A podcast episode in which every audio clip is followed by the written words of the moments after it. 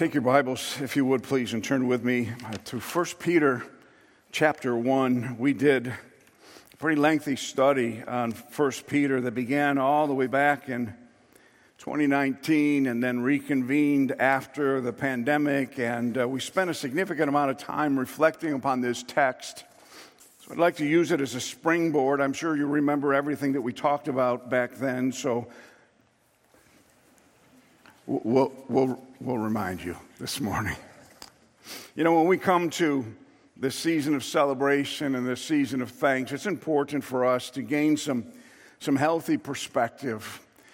Uh, let me share with you what I've watched over the course of my ministry for some 40 plus years now. And what I've seen over the last 22 years as I've served here at First Baptist Church in Johnson City. And what I've watched and what I've seen and what I've been able to detect is the world is a radically different place than it was a mere 20 years ago. 20 years ago, it seemed like evangelicalism was at its zenith, at its height. We had a voice in the public square.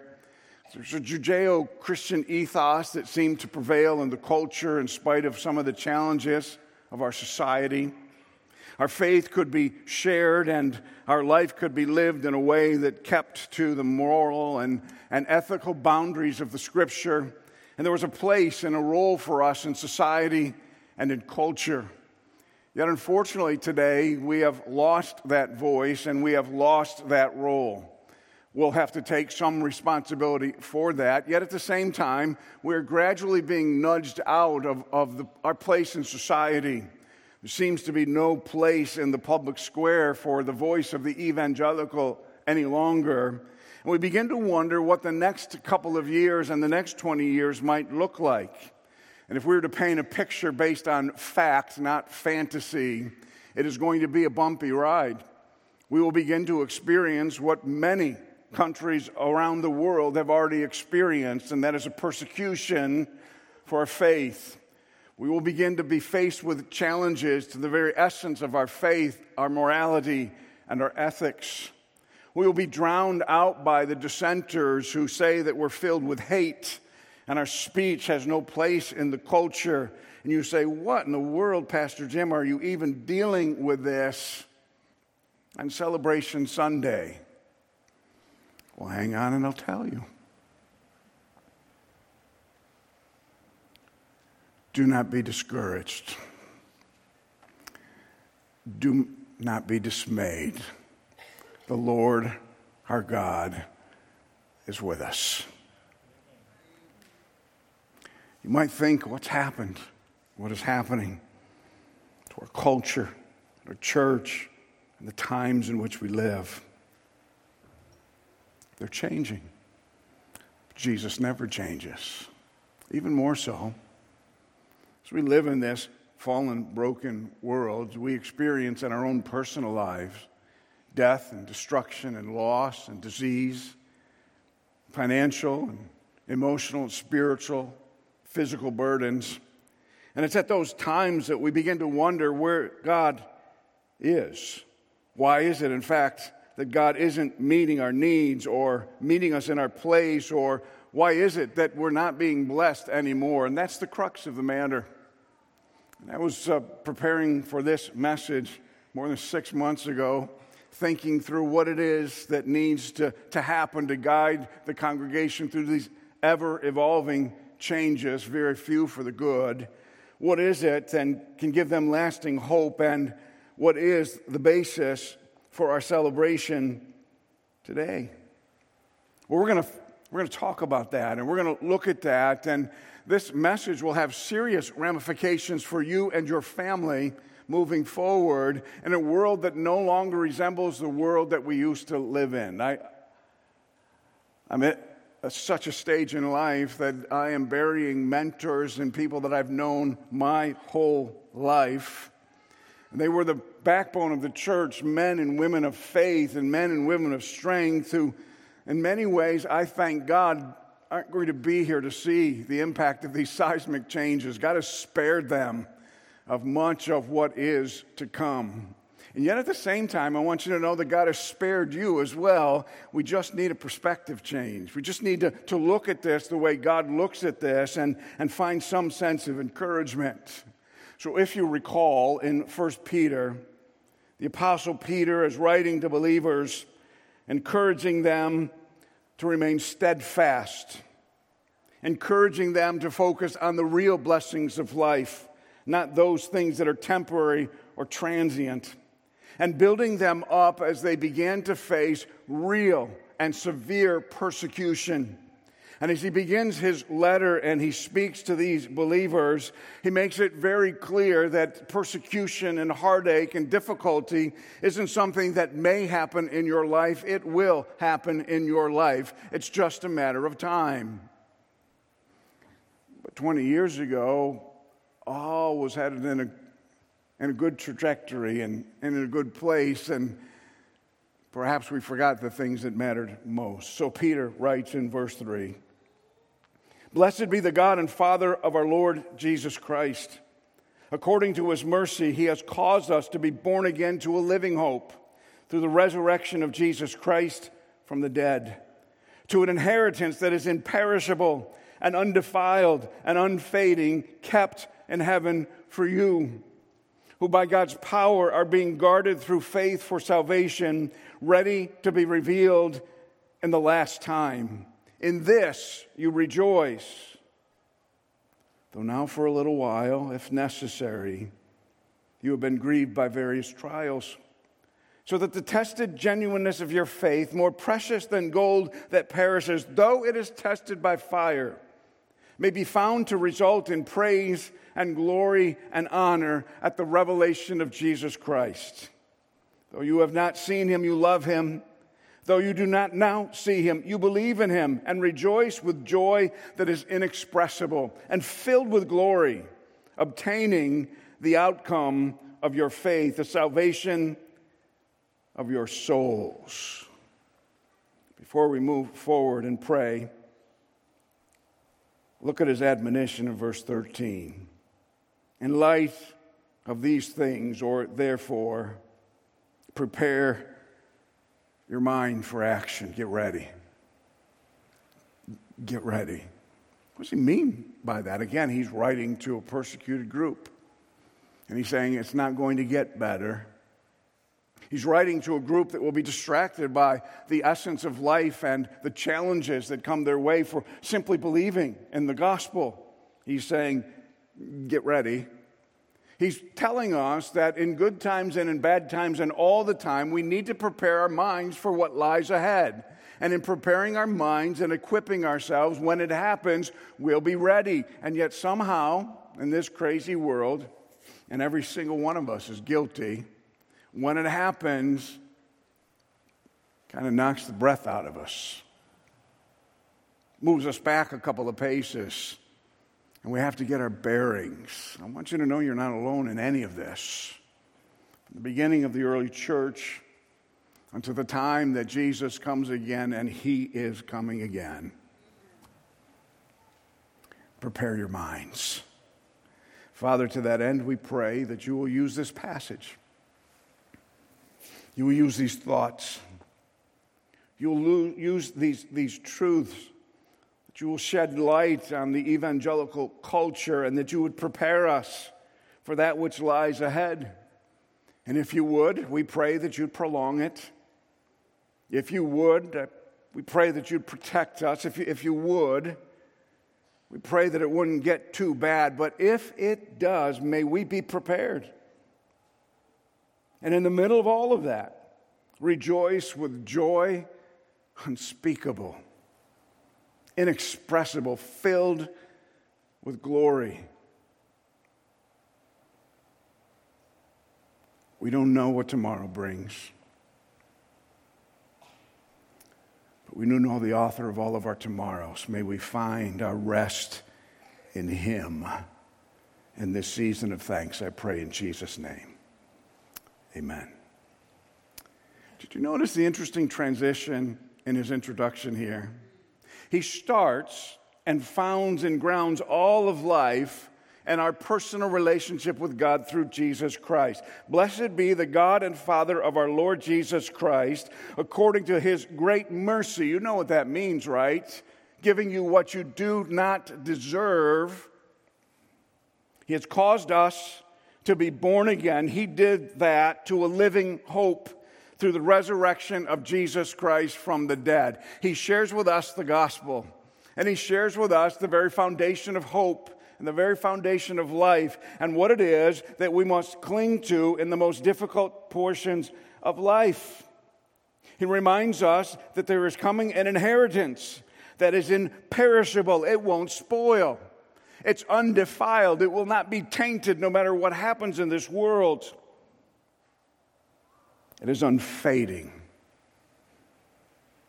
Therefore, even in the dark days of life, your joy remains inexpressible and filled with glory because the promises of God never fade, nor go away, nor spoil, or are defiled by sin. In fact, he says, they are being kept in heaven for you who by God's power are being guarded through faith for a salvation ready to be revealed in the last time. He is putting bookends on our life. He said, Your life began when you came to know Christ as Savior.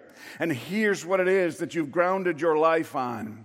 And your life and its entirety and completeness will end when you experience all of the inheritance that He has promised to you. Almost as if He's telling these beleaguered people, God always keeps His promise. And then he says, in between those two things, in between salvation and all of the promises of God, until the fulfillment and culmination of our life, whether we pass or are gathered together at the sound of a trumpet, even so, come Lord Jesus. In between those times, prepare your minds for a little while. You'll be grieved by various trials that will test the genuineness of your faith. Evangelicalism today says we want the first three verses you read, Pastor Jim, not the fourth. Thank you. We want the salvation. We want the inexpressible joy. We want the blessings. We want God to fix what's broken. We want Him to make it right, and we want it today. Don't don't tell us that in between those things, life is going to be hard. It's the message of evangelicalism. So we begin to preach the, to the congregation who are asking for their best life now, and we've done them a terrible disservice because this isn't our best life. You just wait until you see Him face to face. You just wait until you gain that inheritance. You just wait until He makes all things right that demands that we look at life in the right perspective. And the right perspective is here and now, there will be various trials. Bank on it, count on it. It is a reality of life. To where's God in, in all of that? Well, that is the gift of lament. And that gift of lament is critically important in life's difficult times, whether they be in your personal life, in our corporate life, in the world and culture in which we live. Lament is a critical component that evangelicalism has lost their grip on. We preach this gospel message that Jesus wants to take away all of your cares and sorrows and give you your best life today, but that is a false gospel that has dire consequences, and I'll show you and share with you the consequences are greatest for our children and our children's children.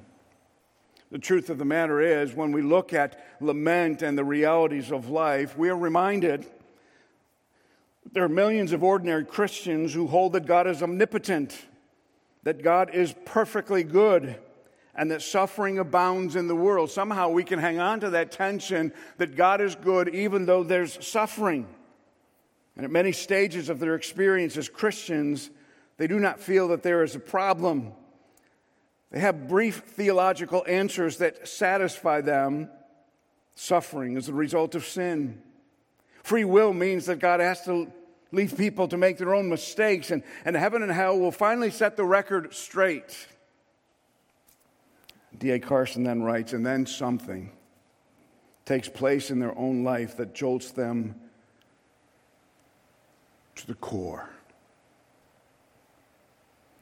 Theology that is an inch deep brings security that's an inch deep.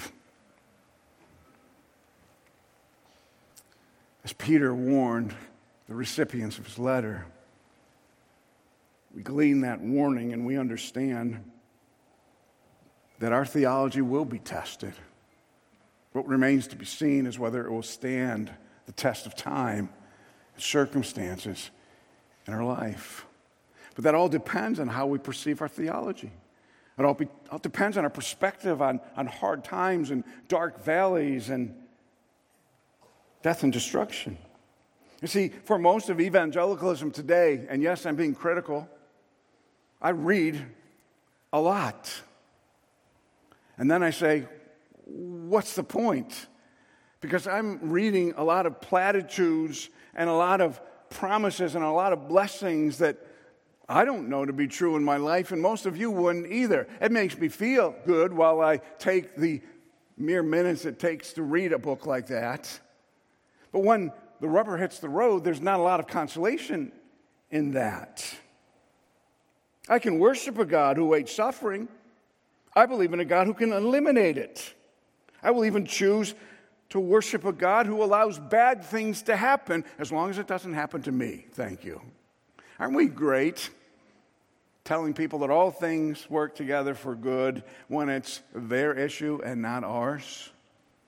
Peter's trying to prepare us for those times. He's trying to teach us how to, to wrestle with all of those things. And when those evil things happen, and when those heartaches come, and when life actually takes place, and all of its ugliness sometimes, We don't get it because we've been told that God wants us to be happy. This isn't making me happy, God. What, what's the deal? Jonathan Dodson recently published a, an article in which he quotes a British documentarian called Adam Curtis, who was commenting on Western civilization. Not a believer, but some good insight on the culture that we live in. In the age of the individual, it's wonderful to be free. It's wonderful to be freed from those who are old or elite or the patricians. It's wonderful to be freed that they can't tell us what to do anymore. But on the downside, in this age of the individual, you're on your own. And things are fine when things go well, but when things go badly, you're weak and uncertain. Believe that we're going to be in this fantastic world where we would be at the center of everything. We would be in charge of, of our own lives. And in my words, not his. How's that working out for you? Because then he reminds us that that brings nothing but uncertainty with it. I fear sometimes in the season of Thanksgiving, and maybe we've lent to that here at First Baptist. I've thought a lot about this.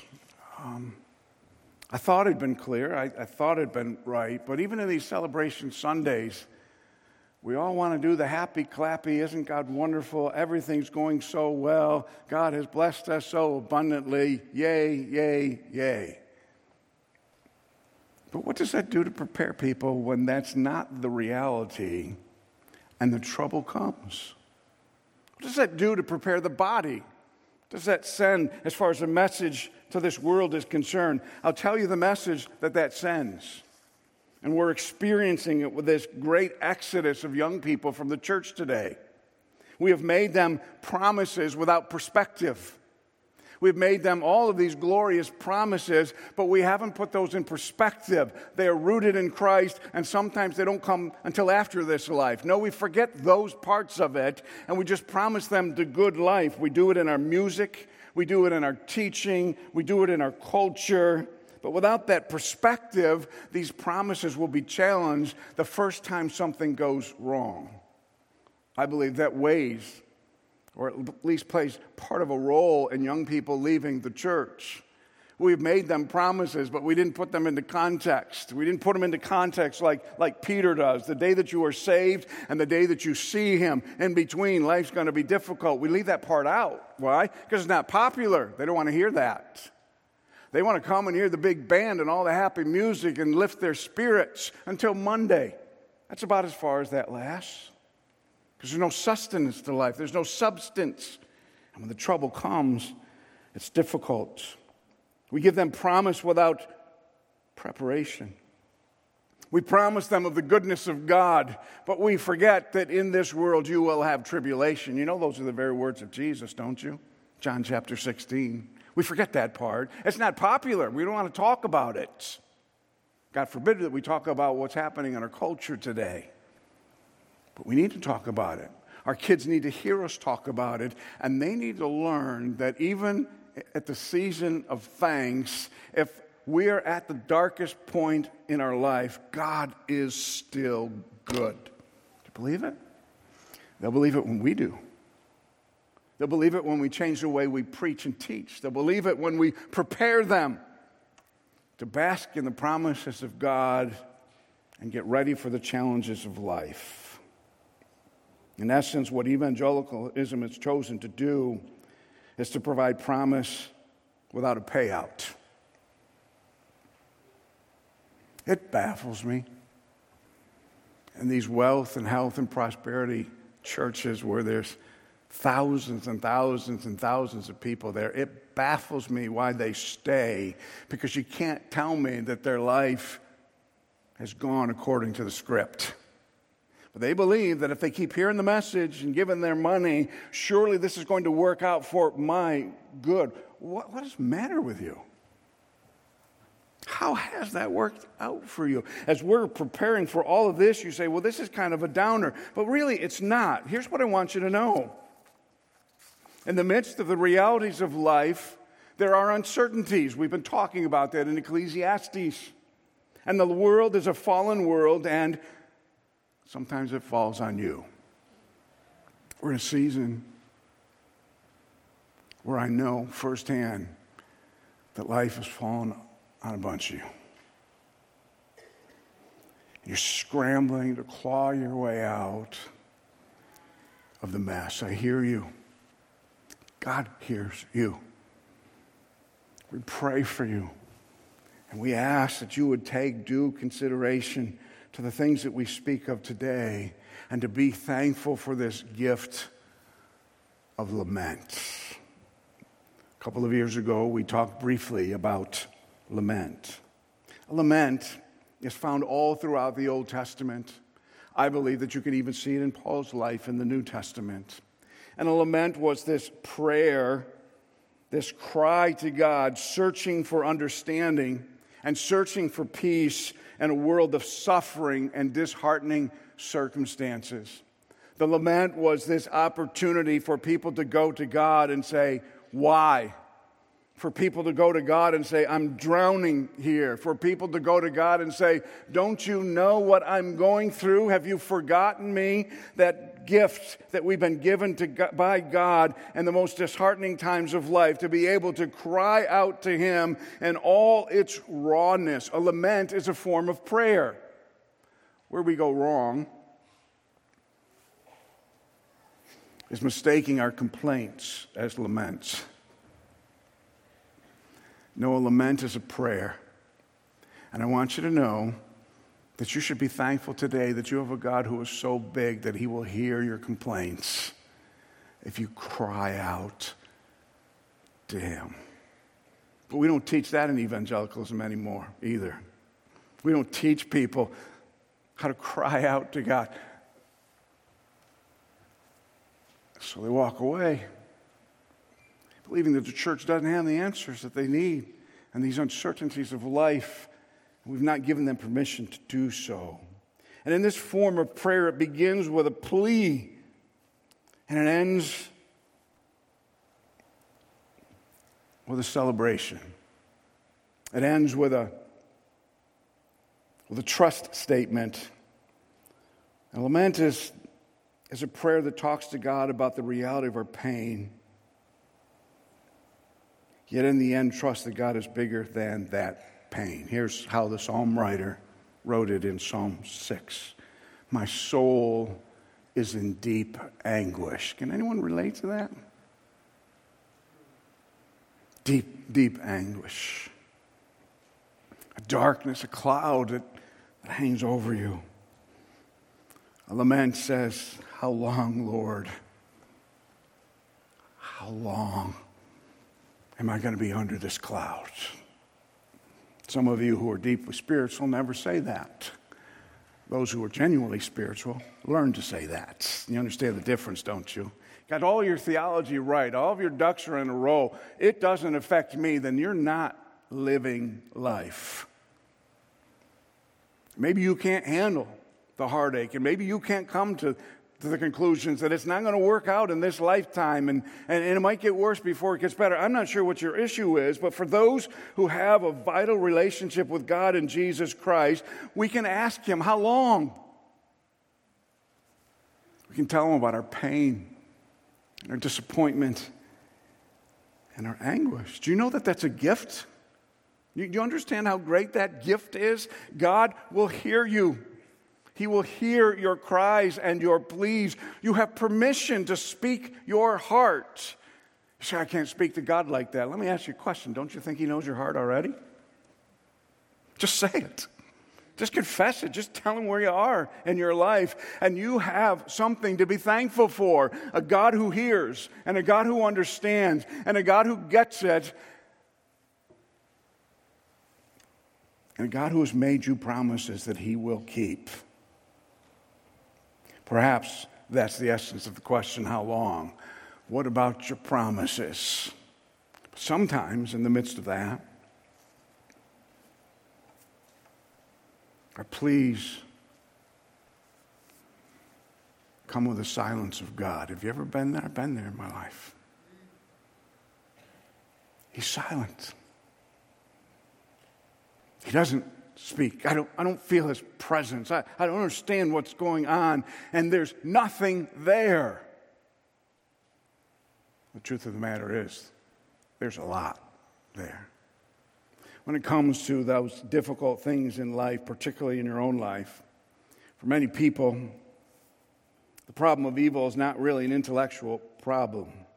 We understand our theology on an intellectual basis, it's an emotional problem.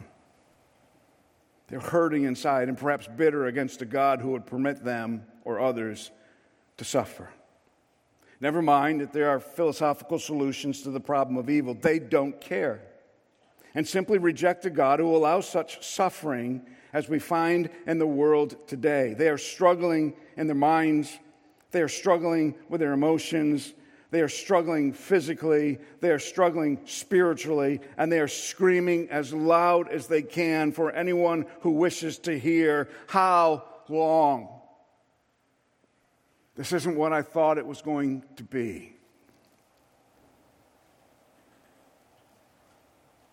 If you turn over to Psalm 13, we have a depiction for us of a song of lament the gift of being able to cry out to God for the issues of life.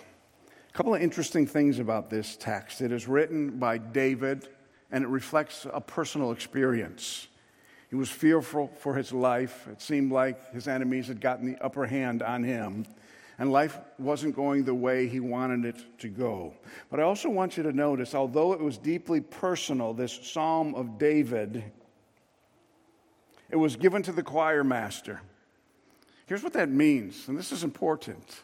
It was given to those who believed when they gathered together to read, to study, and to rehearse.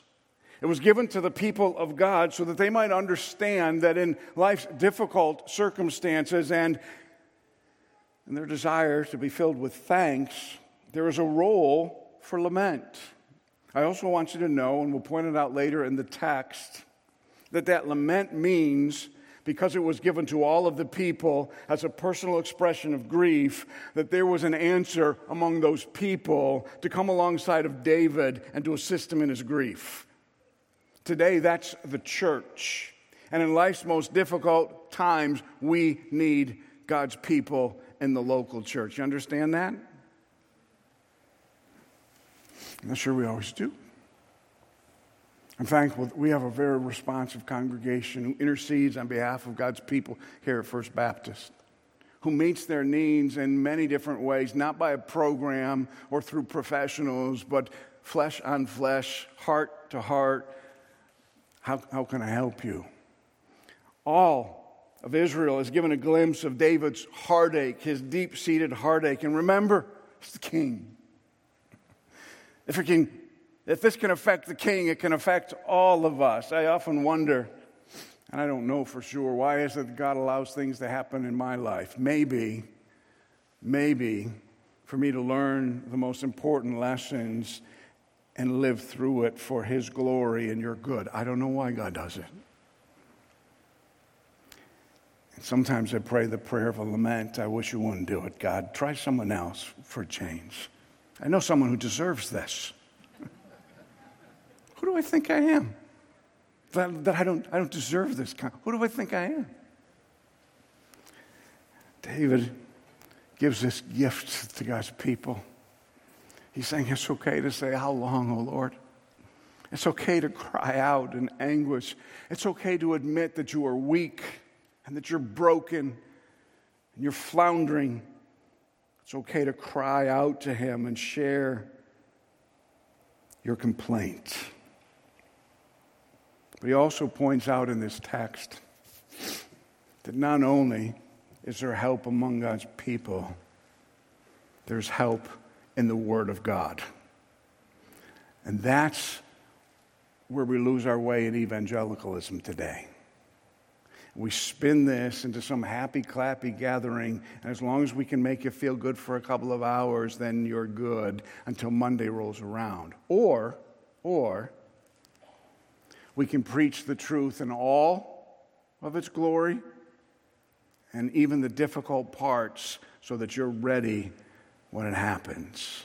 If God's people aren't ready, they will founder in the midst. If God's people don't understand this, they're not going to find the way. Do you understand what a gift lament is? To know that God always keeps his promise, yet having the freedom to go to him when you feel like he hasn't and say, Why? What's the deal here? Anyhow, I think this Thanksgiving, with all the seismic changes taking place in our world, we ought to thank God that we can go to Him with all of our cares and concerns and laments and say, Why, God, I don't get this. Do something about it. We're glorious God. The maker of everything that we know is interested in hearing from you at the worst times possible. That's a lament, that's a gift. Instead of saying why, you celebrate the gift that you can go and ask the questions of the one who has all of the answers. That is the gift of lament. Here's the psalm writer How long, O Lord, will you forget me forever? Hello? You see me? Do you, remember me? I'm, I'm out here floundering. Did you, ever, did you ever wonder about that? David wondered about that. He took it Great to God. How long will you hide your face from me? God, I can't feel your presence. Where are you? I can't sense you. That's part of the growing problem in evangelicalism today. Devoid of the Word of God and the company of believers, we base our whole life on feelings. And you might not ever feel the presence of God, but the truth is, His promise is that He'll never leave you or forsake you. But why don't I feel his presence because it's not given to you to feel, it's given to you to believe. And when you don't feel it, what do you do? You cry the prayer of lament. How long, God? Here's how it goes in my life. Probably stems from, I shared this Wednesday night, from our study in Isaiah chapter 6 on the holiness of God. In those cries of lament, I often say, God, show me your glory none of this makes any sense. Show me your glory. Not solve my problems, not give me an answer, not make sense of it. Show me your glory. As he pours out and cries out to God, he says, How long must I take counsel in my soul and have sorrow in my heart all the day long? When is this going to end? Again, I've told you before, I'll tell you again. He knows your name, and He knows your sorrows, and He knows the cries of your heart, and He has granted you permission to go to Him and say, How long, oh God, to plead with Him for the stage of life that you find yourself in. No matter how dark a place you are in today, there is reason to give thanks that we have a God who hears us. Amen? He hears us. It's a gift. It's a gift. How long shall my enemy be exalted over me? M- maybe that's a plea and a prayer of a leader.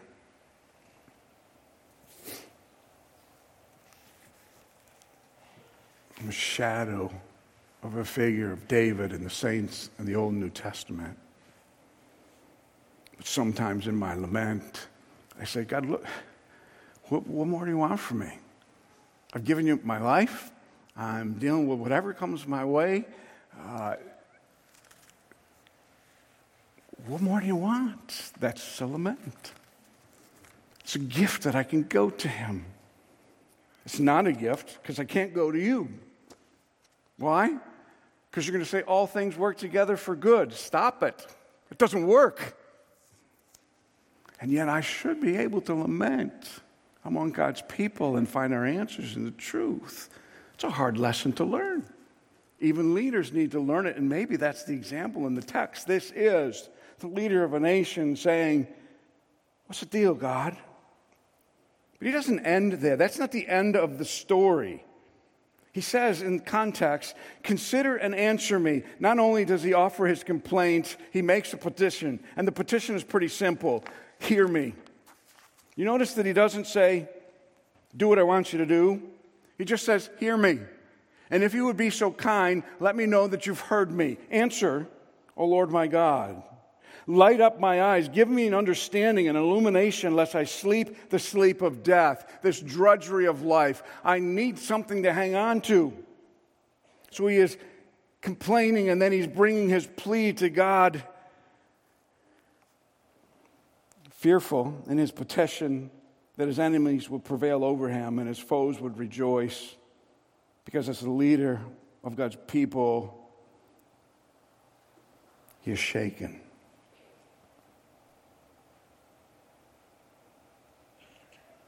Do you ever feel that way?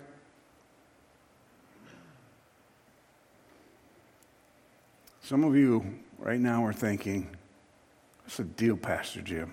I came here I said, you build me up and make me happy. I am. I am. God tells us, come. Tell me what's on your heart and mind. Share with me your complaints and your heartaches and your sorrows, the deepest anguish that you can't share with anybody else, and I will hear you. I will let you speak. I will take it all in. And yet we plead, but we need an answer. And sometimes that answer doesn't come. Except, he's already given us the answer. Let's go back to 1 Peter. The glorious day of your salvation, and the glorious day when you receive all of your inheritance, and in between is life. Here's your answer I will always keep my promises. I will always meet your needs, but it doesn't mean today or tomorrow or in this lifetime.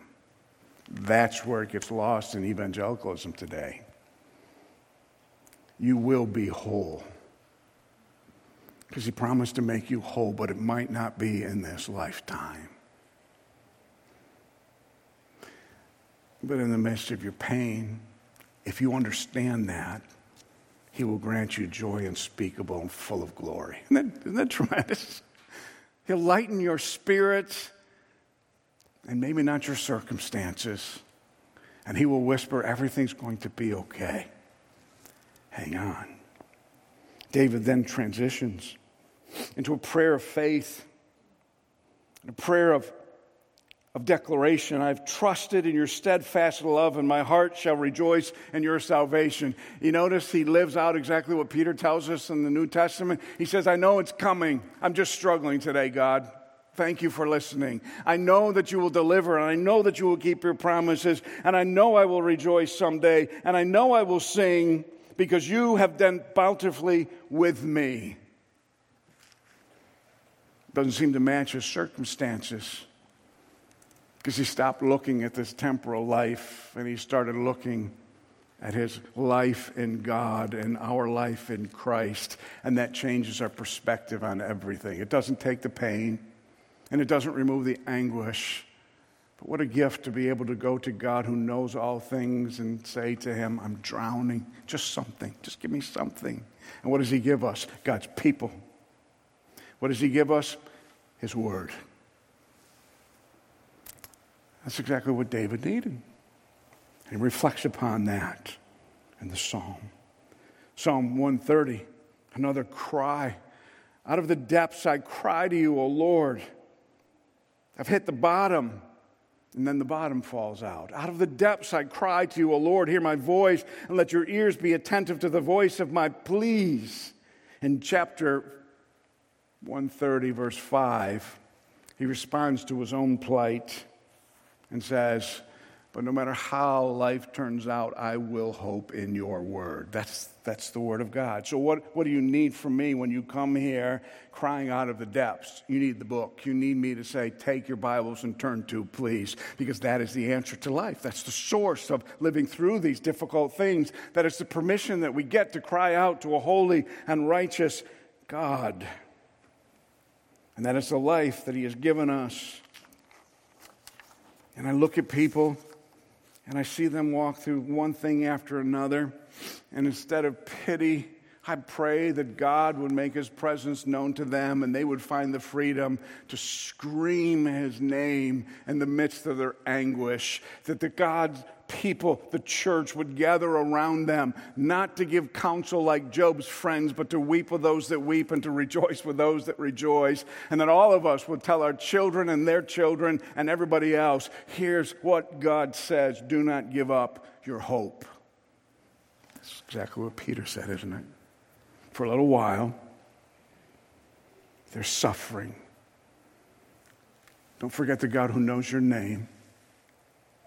And don't forget He's coming back. And in this world, you will have tribulation. Sometimes we teach our children at Thanksgiving to be thankful for the turkey and the stuffing. And that's not bad stuff at all. But what if there was no turkey? And what if there was no stuffing? And what if there was no perfect, ideal family? And what if there was real heartache and pain? We've robbed them of a reason to give thanks unless we take them to the scriptures and teach them the gift of lament, the ability to cry out to God for their deepest needs. And where will they learn that? Mom and dad? Grandma and grandpa? this body of believers that they watch every day and from the Word. And I will not make any apologies if we dwindle to two. I will begin every message by telling you to take your Bibles because that is where our hope is found. That's the source of the promises of God. And that's the only thing that will sustain you. Oh, I can make you feel happy for an hour.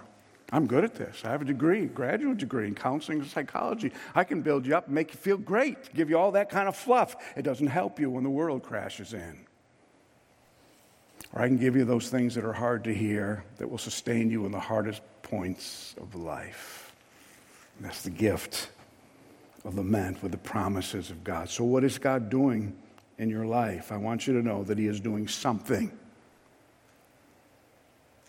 But it's for His glory, not yours. This is according to His plan and not yours. I'm reminded, very favorite text in the book of Romans, how the depths of the riches and wisdom and knowledge of God. How unsearchable are His judgments, how inscrutable His ways. For who has known the mind of the Lord, or who has been His counselor? Or who has given a gift to him that he might be repaid? For from him and through him and to him are all things. To him be glory forever and ever. Amen. And that is what it means to give thanks. That is what it means to be filled with thanksgiving. That is the other side of lament. So, where else do we go in the deepest hurts of life other than the God who knows all of that and has ordered our steps for his glory alone? It's found in the unfailing love and loving kindness of our God and Savior Jesus Christ, who is committed to us in good times and in bad times, who provides for us a place to come and share our deepest hurts, and then through His Word and His people, remind us that a better day is coming. Charles Spurgeon wrote it this way The sovereignty of God is the pillow upon which the Christian rests their head. And you know the real reason that David cried out in lament to God? Because he realized that God was the only one who could do anything about it. Wow, what an important lesson for each of us. Now let's go back to our long and lengthy study of the book of Ecclesiastes with this perspective that was solely under the sun, what we could see, what we could experience, the essence of life as we knew it. Instead of a perspective that is toward the sun, with the acknowledgement of struggle and grief and heartache, the belief that a better day is coming. It is extraordinary how little the New Testament says about God's interest in our success. By comparison with the enormous amount that it says about God's interest in our holiness, our maturity in Christ, and our growth into the fullness of His image.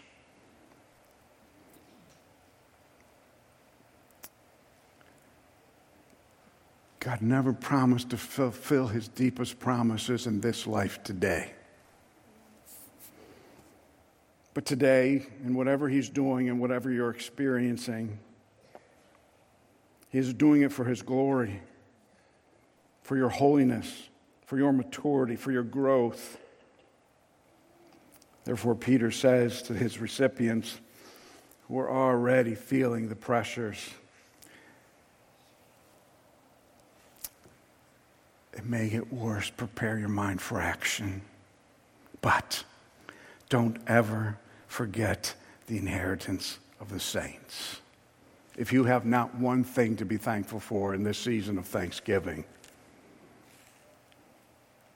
you haven't been paying attention. What are we teaching our children? And what are we learning ourselves about the essence of life? Now, listen carefully. This isn't a ledger. In fact, writer of Ecclesiastes wanted to make it a ledger, and he was going to calculate whether God was good or not. So, on one side of that ledger, he would take all of his pain and disappointment and question. And on the other side of that ledger, he will take all of those things that he perceived to be blessings and promises of God. And if one was weighted greater than the other, he would draw conclusions about God. That's not what a lament is. A lament is based on the very fact that God is good all of the time, and that's why we cry out to Him, and that's a gift. And that's why He hears us and through His Word uh, responds in, in, in an increasing, powerful way, not in a voice or a mystery, the book. And when God says, Nothing shall separate you from the love of God in Christ Jesus, what do you suppose He means? Not one thing. No matter what you're experiencing today, it's not a ledger. And we must learn to see the goodness and blessings of God every single day of our life, particularly in a season of Thanksgiving. There's a purging that will continue in the church. There will those who will fall away because of the absence of truth, community, and the church. There are those who will walk away because this God did not respond the way they wanted, and then there will be a remnant and whether that's two of us or 200 or more, We will stand upon the promises, we will learn to lament, and we will express our confidence that a better day is coming and our lives are filled with blessing. So humble yourselves, therefore, under the mighty hand of God, so that at the proper time he may exalt you, casting all your anxieties on him, for he cares for you. Be sober minded, watchful. Your adversary, the devil, prowls like a roaring lion seeking someone to devour. Resist him. Stand firm in the faith, knowing the same kinds of suffering are being experienced by your brotherhood throughout all the world.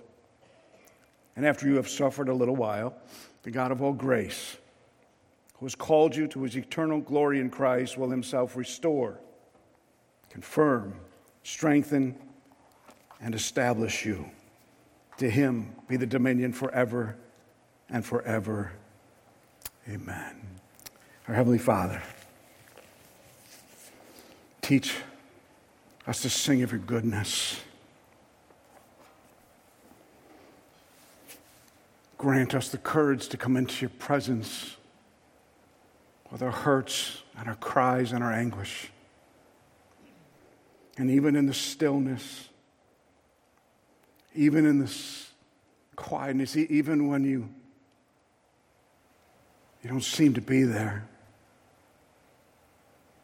Remind us that you hear us, that you know our names, that you hear our cries.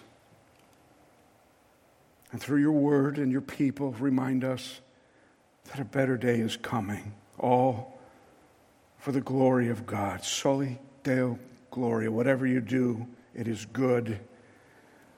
May it resound in your praise. Accept our worship in this season of thanks, I ask in Jesus' name. Amen.